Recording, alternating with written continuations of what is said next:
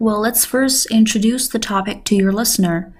The problem I'll describe is about being harassed by customer service staff from an online store. It was about two months ago.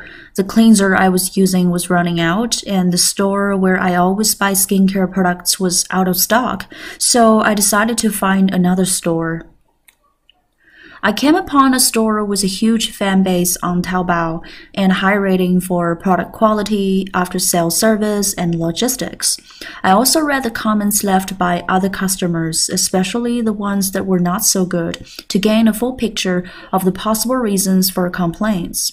There were only a few such negative comments, and people who gave them all left pretty good follow-up comments after using the products for a few days. So they didn't cause any concern, and I bought a Clarins foaming face wash from that store. When I received the product a few days later, I compared it with the one I was still using, which I'm one hundred percent sure is original, and I found the packaging was flimsy, the product was watery, and the scent coming out of the container was totally different from the old one. It's counterfeit, no doubt. So I posted my disbelief and disappointment online and also talked to the customer service staff, who suggested a full refund in exchange for the deletion of my comment. I was furious. I mean, what kind of solution was that? And so I refused to do what she proposed.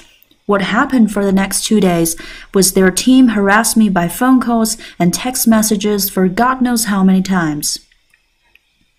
I wasn't gonna give in because it's not my fault, and now I know where those good follow-up comments come from.